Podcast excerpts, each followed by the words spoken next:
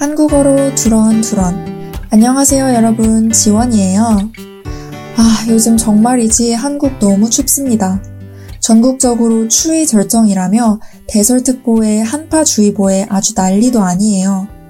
여러분이 살고 있는 지역은 날씨가 어떤가요? 겨울에 눈을 볼 수 있는 지역인가요? 서울은 최근에 눈이 쌓이도록 많이 왔어요. 아침부터 길거리로 나와서 도로를 쓸며 출근 준비를 하시는 분들도 많더라고요. 저는 이렇게 한겨울을 한국에서 보내는 것이 좀 오랜만인 것 같은데요. 어제는 친구랑 약속이 있어서 잠깐 나갔다 왔어요.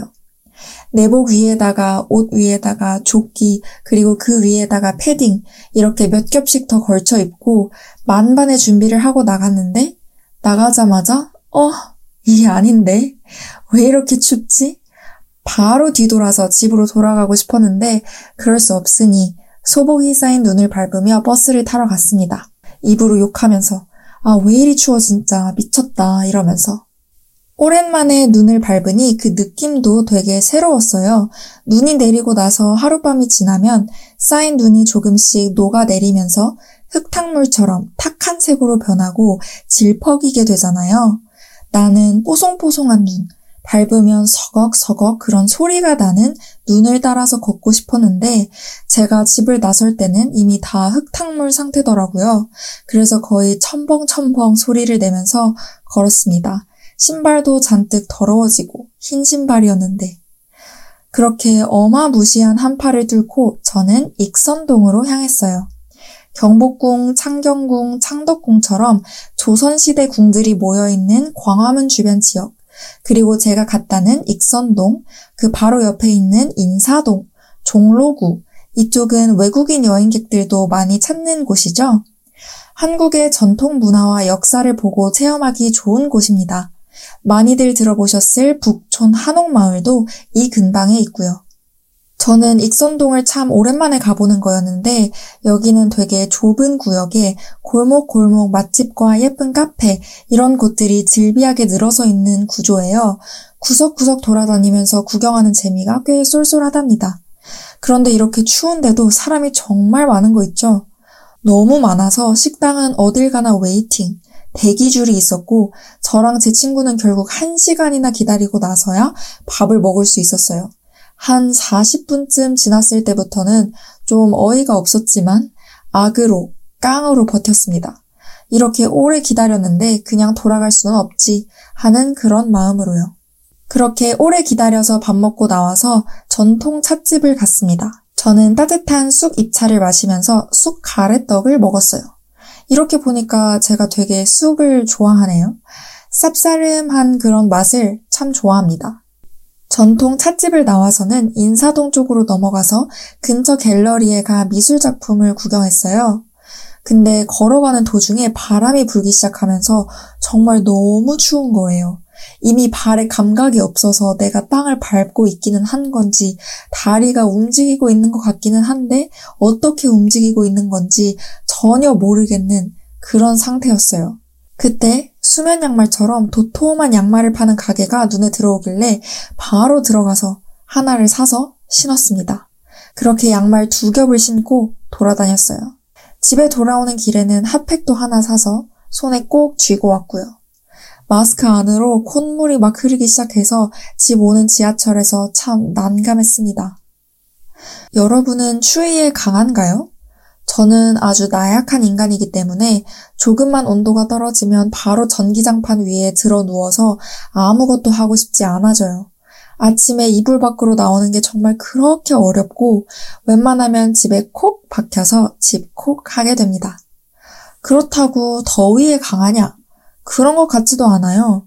조금만 걸어도 땀이 나서 머리카락이 죄다 얼굴에 들러붙고 옷도 몸에 들러붙고 이런 거 너무 싫어해요. 거기에 비까지 와서 습도까지 올라가면 아주 최악입니다. 더울 때 오는 비를 싫어해요. 그 뜨끈한 습도. 차라리 좀 더 쾌적한 추운 날씨가 나은 것 같긴 합니다. 여러분은 어떤가요? 제 친한 친구 중에 한 명은 비 오는 날씨를 되게 좋아해요. 제가 홍콩에 살 때 사귄 친구인데, 그래서 여름에 장마철만 되면 우리는 서로를 이해를 못했어요. 그 친구는 비만 오면 우산을 들고 나가서 밖에서 한참을 걷다가 들어오곤 했거든요. 제게 있어서는 비가 오는 날 일부러 우산을 들고 나가서 꼭 해야 하는 것도 없는데 그렇게 비를 맞고 오는 건 있을 수 없는 일인데 말이에요.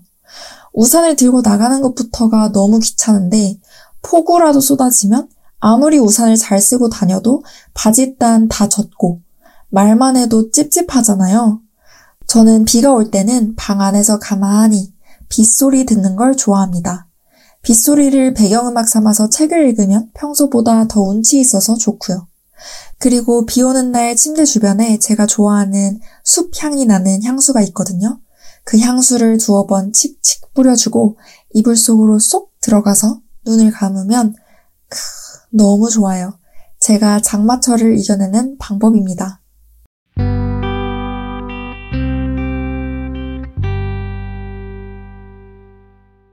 너 추위에 강해? 라고 물어보는 건 너 추위 잘 안 타? 라고 물어보는 거랑 똑같죠? 너 추위 잘 안 타? 타다 라는 동사, 평소에는 어떤 의미로 자주 쓰이죠? 자동차를 타다, 버스를 타다, 비행기를 타다, 처럼 탈 것에 몸을 싣다, 얹다, 이런 의미로 자주 사용됩니다. 그리고 등산하다 랑 같은 의미인 산을 타다, 산을 탄다는 건 산을 오른다는 의미죠. 그래서 여기서 타다는 오르다 라는 뜻입니다. 그리고 이렇게도 쓸 수 있고요. 나 이번에 하와이로 여행 갔다 와서 피부가 완전 탔어 라고 말할 때 피부가 탔다 라는 건 피부가 햇볕을 오래 쬐어서 색이 어둡게 변했다. 태양볕에 피부가 그을렸다. 이런 뜻이죠. 그런데 우리는 추위, 그러니까 추운 정도에 몸을 얹을 수도 없고 오를 수도 없고 그을려질 수도 없으니 추위를 탄다 라는 건 어떤 의미일까요? 추위를 탄다 라는 건 추위에 취약하다는 뜻이에요. 추위를 잘 견디지 못하고 추운 날씨에 약하고 추위를 무서워하면 그 사람은 추위를 타는 사람입니다. 저처럼 조금만 추워져도 그 추운 날씨에 영향을 많이 받아서 동작이 느려지고 굼떠지고 밖에 나가기 싫어하고 밖에 나가서는 계속 덜덜 떠느라 생각도 잘 못하고 이런 사람은 추위를 잘 타는 사람인 거죠. 그러니까 너 추위 잘 타? 라고 물어보는 건 너 추위에 약하니? 를 물어보는 것이고 그 반대로 너 추위 안 타? 너 추위 잘 안 타? 라고 물어보면 너 추위에 꽤 강한가 봐? 너 추위를 잘 견디는 편이야? 라고 물어보는 것입니다. 여러분은 저처럼 추위를 잘 타는 편인가요? 아니면 그깟 추위 이겨낸다? 라는 마음으로 잘 돌아다니는 편인가요?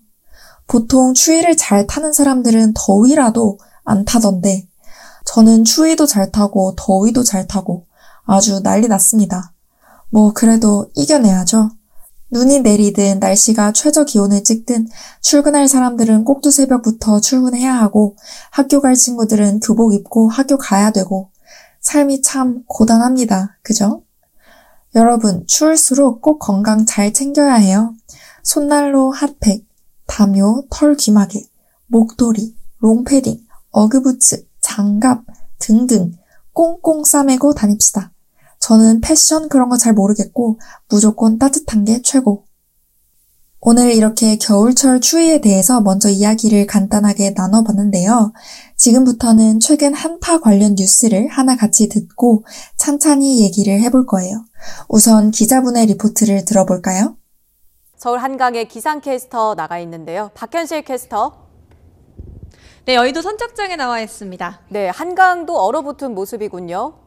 네, 올 겨울은 시작부터 동장군의 기세가 매섭습니다. 밤사이 한기가 유입되면서 서울의 아침 기온이 영하 12.4도까지 떨어졌고 오늘 아침 서울의 체감 온도는 영하 17도에 달했는데요.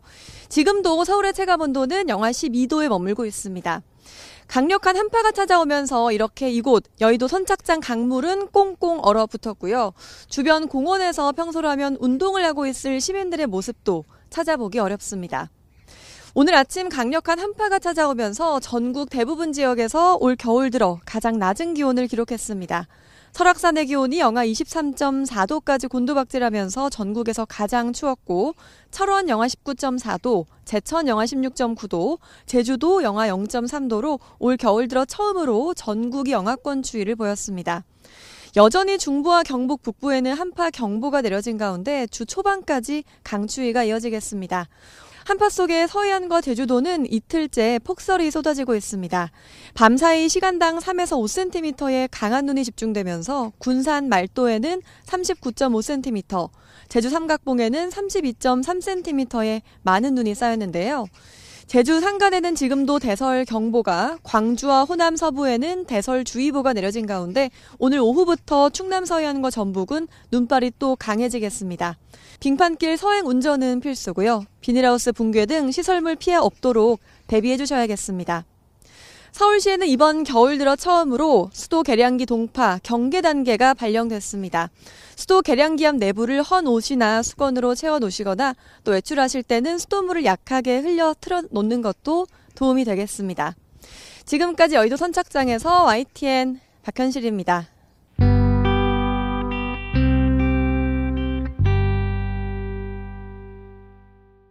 네, 그럼 우리 함께 보도 내용을 다시 한번 훑어봅시다.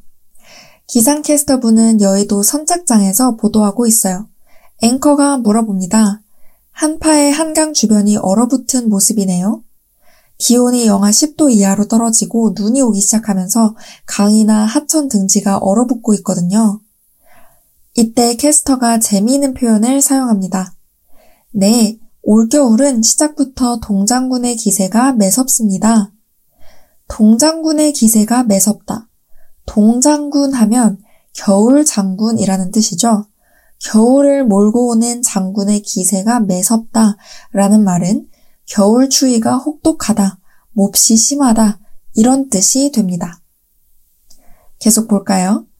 밤사이 한기가 유입되면서 서울의 아침 기온은 영하 12.4도, 체감 온도는 영하 17도까지 떨어졌고요.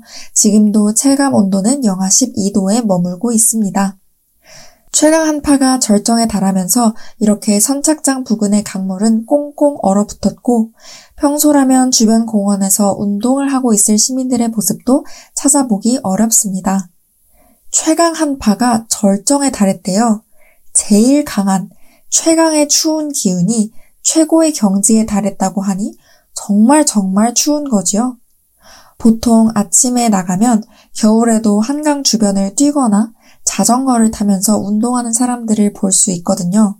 저는 출근할 때 보통 지하철을 타고 한강을 넘게 되는데 그럴 때마다 창문 너머 아래를 보면 그 이른 아침에도 사람들이 나와서 옹기종기 운동을 하고 있어요.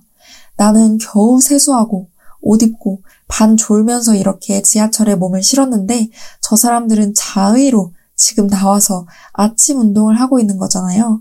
어쩜 저렇게 성실할까? 대단하다 싶더라고요. 오늘 아침 강력한 한파가 찾아오면서 대부분 지역에서 올겨울 최저 기온을 기록했습니다. 설악산의 기온이 영하 23.4도까지 곤두박질하며 전국에서 가장 추웠고 올 겨울 들어 처음으로 전국이 영하권 추위를 보였습니다. 기온이 곤두박질치다. 곤두박질은 무언가 떨어지는 것, 거꾸로 내리박히는 일을 가리키니까 기온이 곤두박질 쳤다라는 건 기온이 뚝 떨어졌다는 거죠. 온도가 영하 밑으로 쭉쭉 떨어지고 있다는 뜻입니다. 한국은 지금 전국이 영하 밑으로 떨어진 기온에 엄청난 추위를 경험하고 있다고 하네요. 또 서해안과 제주도 같은 지역에서는 폭설이 이어지고 있다고 하고요. 대설경보와 대설주의보도 내려졌대요. 리포터분이 말합니다. 빙판길 서행 운전은 필수고요.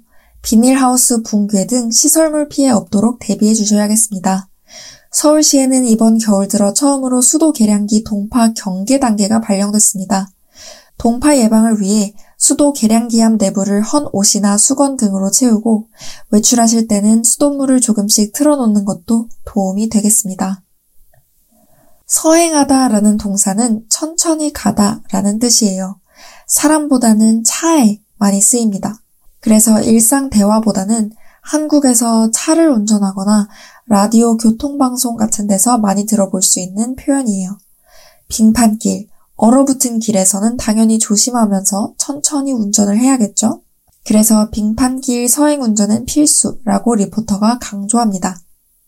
그리고 일반 콘크리트나 벽돌 건물보다 약한 비닐하우스 같은 시설물이 눈이나 바람 등에 훼손되지 않도록 또 그로 인한 피해가 발생하지 않도록 최대한 대비를 해야겠다고 얘기합니다.